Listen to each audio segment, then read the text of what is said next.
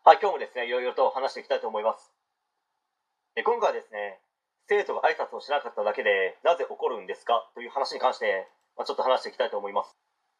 まあ、ある番組をですね、見ていたときに、まあ、その学校に通う生徒がですね、全く挨拶をしなかったんですね。ま、そうしたらですね、その学校の先生が、もう挨拶をしろと、もうそんなんじゃどこに行っても通用しないぞと、怒鳴り散らしたんですよ。ま、ここだけを聞くとですね、そんなの当たり前だと、その挨拶をしなかった生徒が悪いだろう、いいせいだろう、これの何かと思う方もいるかもしれないですけど、まあ、自分はですね、すごく違和感を感じましたね。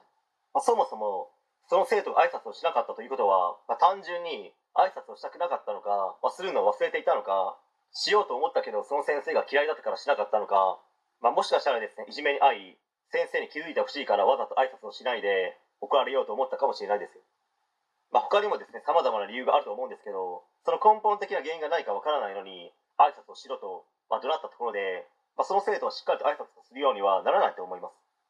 まあ、先生の前ではしたとしてもですね、そ挨拶をしないと怒られるからとか、まあ、ぐちぐち文句を言われるから、まあ、一応しとくわみたいな感じではないでしょうかね。まあ、他にもありますけど。であるならば、例えばですね、挨拶をした場合としなかった場合はどう思う、どう感じると、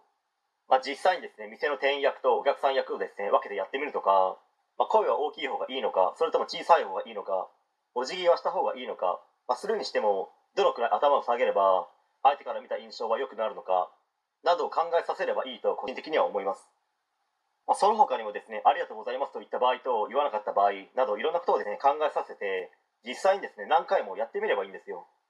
まあ、そうすれば、挨拶をした方がいいんだなという解釈にいたり、しっかりとする可能性は高くなる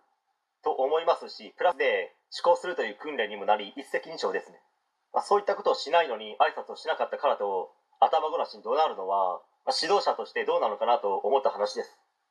まあ、これはですね、勉強が嫌いでやらない子供にも共通してるんですけど、勉強が嫌いなのに頭ごなしに叱ったり、怒鳴ったりして、心から勉強が好きになり、勉強をしつけるようになると思いますか？勉強が嫌いなのはその原因があるわけなので、まあ、それを取り除くか、和らげるか、変化させるかなど、まあ、いろんな方法があるわけですよ。まあ、それをしなければ、ま、学生時代は多少はするかもしれないですけど、まあ、社会人になってからですね、一切勉強しない人間に成長してしまいますよという話で終わりたいと思います。